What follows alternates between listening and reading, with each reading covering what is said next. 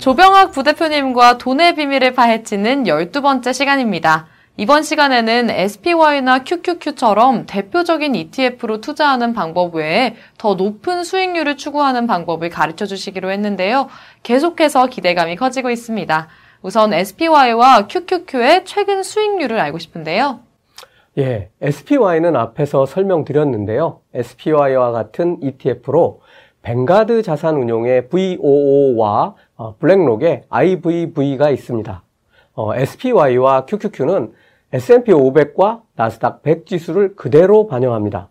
어, S&P 500 지수는 지난 10년간 연평균 11.7%, 지난 5년간 14.9% 성장했습니다. 나스닥 100은 지난 10년간 연평균 18.3%, 지난 5년간 17.8% 성장했습니다. 아, 여기에는 S&P 500을 기준으로 매년 1.8% 정도 지급되는 배당이 포함되지 않은 수치입니다. 어, 배당을 제외한 성장률을 다시 금액으로 환산하면 S&P 500은 지난 5년 동안 2배 성장했고 어, 나스닥 100은 지난 5년 동안 2.3배 성장했습니다. 어, 지난 5년간의 연평균 성장률 14.9%와 17.8%는 상위 0.1% 자산가들의 연평균 성장률 중 최상위권의 수치입니다. 여기에 배당을 포함하고 이를 다시 재투자했다고 가정하면 연평균 성장률은 2% 이상 올라갑니다. 일반 투자자들이 다른 어떤 자산에 투자해도 지속해서 이런 수준의 수익률을 올리는 것은 불가능합니다. 특히 환금성과 안정성에서도 다른 비교 대상을 찾기 어렵습니다. 어, 그렇더라도 조금 더 안정성의 무게를 둔다면 SPY를, 조금 더 성장성의 무게를 둔다면 QQQ를 선택하면 됩니다. 네, 수치로 보니까 엄청난데요. 매매로 인한 세금이 딱 걸립니다. 세금과 투자 방법을 다시 한번 설명 부탁드릴게요. 예, 매매는 항상 세금으로 인한 손실을 초래한다는 점을 기억해야 합니다. 약 15%의 수익률로 1억 원을 10년간 투자했다고 가정하고 어떤 문제가 생기는지 알아볼게요.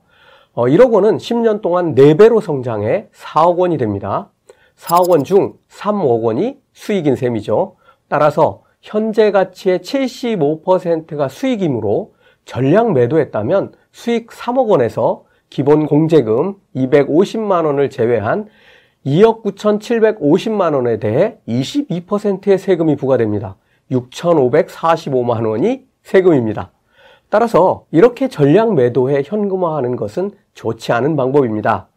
어, 현금이 필요하다면 필요한 만큼만 어, 매도해서 어, 세금을 줄여 사용하고 나머지는 계속 자산을 키우는데 활용해야 합니다. 어, 부과되지 않은 세금은 아직은 내 자산이기 때문인 것이죠.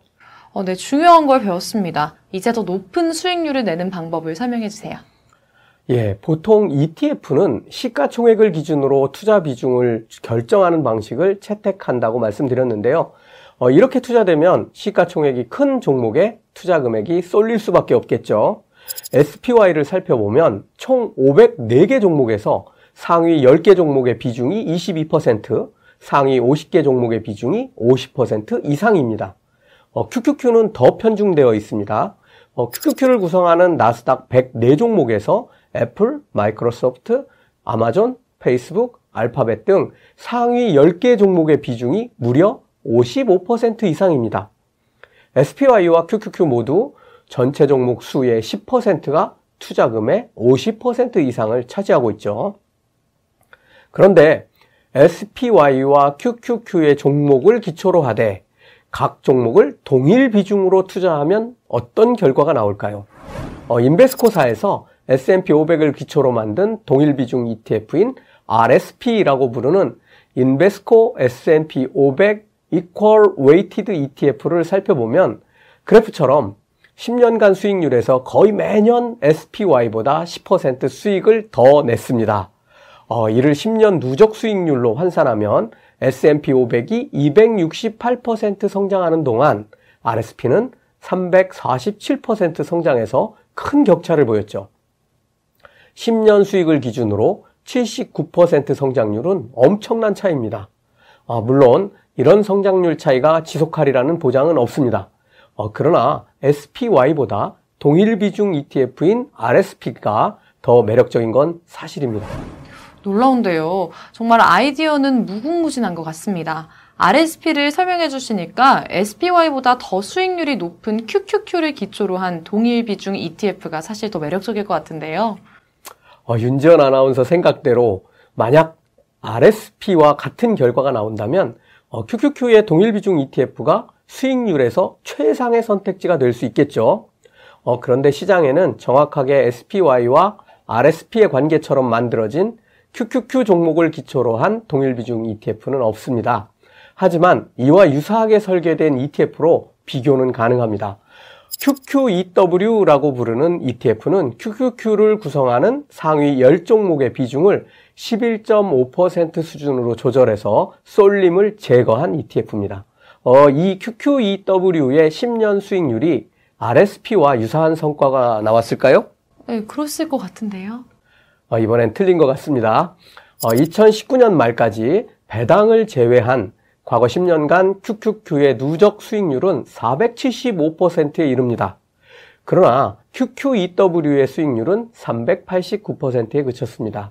왜 RSP와 정반대의 결과가 나왔을까요? 특히 2017년 이후로는 QQQ와 QQEW의 이격률이 더 커졌습니다. 그 원인은 종목의 산업 편중에 있습니다. 어, QQQ의 최상위를 차지하는 종목은 대부분 기술주라고 했죠. 어, 이들이 나스닥의 성장을 주도하는데 그 비중을 대폭 줄였으니 QQEW는 QQQ보다 더 나은 수익을 낼 수 없었던 겁니다.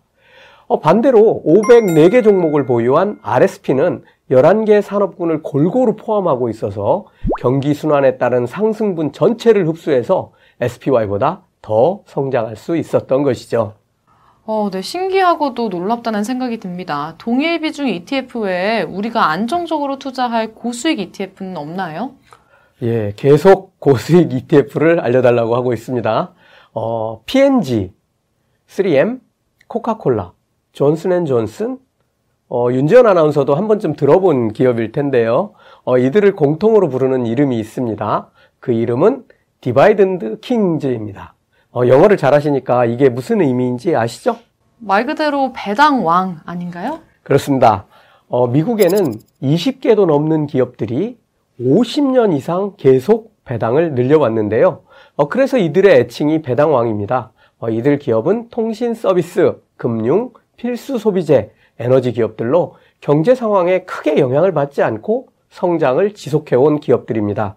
어, 경제가 어렵다고 해서 로션을 바르지 않거나 양치질을 거르지 않는 것처럼 이런 제품과 서비스를 제공하는 기업은 계속 성장해 왔죠. 어, 그래서 자산운용사들은 고배당 기업을 중심으로 종목을 구성한 ETF로 안정적인 배당 수익과 성장률을 동시에 추구하는 전략을 써왔습니다. 어, 고배당 ETF는 대개 100개 내외에서 많게는 500개 내외 종목으로 구성하는데요. ETF 구성에 따라 차이는 있지만 대략 연평균 3% 내외의 배당 수익률로 배당금을 지급해 왔습니다. 어, 물론 이렇게 배당을 지속할 수 있다는 것은 기업이 계속 성장한다는 의미이기도 해서 이들 기업의 연평균 성장률도 10% 내외에 이릅니다. S&P 500 기업의 100년간 연평균 성장률이 10.2%, 배당률이 1.8%인 것과 비교하면 고배당 기업으로 구성된 ETF가 SPY보다 더 나은 실적을 내는 경우가 많다는 걸 확인할 수 있습니다. 어떤 종류가 있는지도 설명해 주세요. 어, 저는 크게 셋을 추천할게요. 어, Vanguard의 VYM, State and Street의 SPYD, 어, BlackRock의 DVY가 대표적이고요. 저는 편입 종목 수가 적은 SPYD가 가장 좋아 보입니다. 어, 연평균 배당률도 6.09%에 운용보수도 0.07%에 불과하고 어, 무엇보다 편입 종목이 61개라서 고배당 종목에 집중돼 있습니다. 어, 노후 은퇴자라면 가장 먼저 고려할 ETF입니다. 어, 배당에 대한 소득세율도 15.4%에 불과해서 세금도 적고 부동산의 3에서 4%의 임대소득보다 훨씬 유리합니다. RSP도 신기했는데 고배당 ETF는 더 대단한 것 같습니다.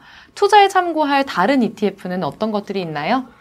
예, 더 소개하라면 저는 섹터별 ETF를 추천합니다. 어, 대신 섹터별 ETF는 경제에 관한 공부가 더 요구됩니다. 어, 경기가 순환하는 걸 확인하고 투자하는 방법이거든요. 어, 크게 성장한 섹터의 ETF를 매각하고 새롭게 부상하기 시작하는 섹터에 ETF를 매수하는 방법을 써서 더 높은 수익을 내는 게 목적이죠.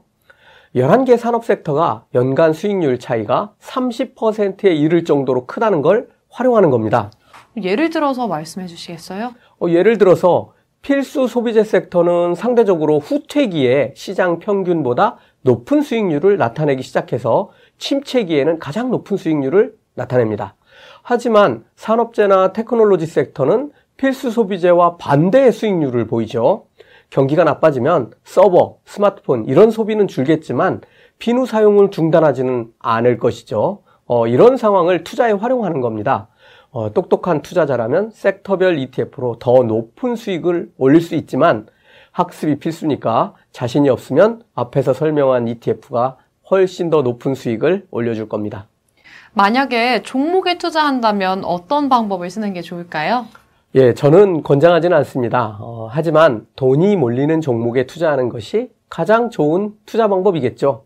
어, 뭐 SPY나 QQQ가 보통 주식을 편입하고 어, 그 중에서 시가총액이 큰 순서로 편입하는 걸 역으로 활용하는 겁니다. 어, 소위 섹터별 1등 주식만 5개 정도 선정해서 덜 오른 종목을 계속 사들이는 거죠. 어, 그러면 시장보다 훨씬 높은 수익률을 올릴 수 있습니다. 미국 시장 투자법을 한 번에 다 배운 것 같습니다.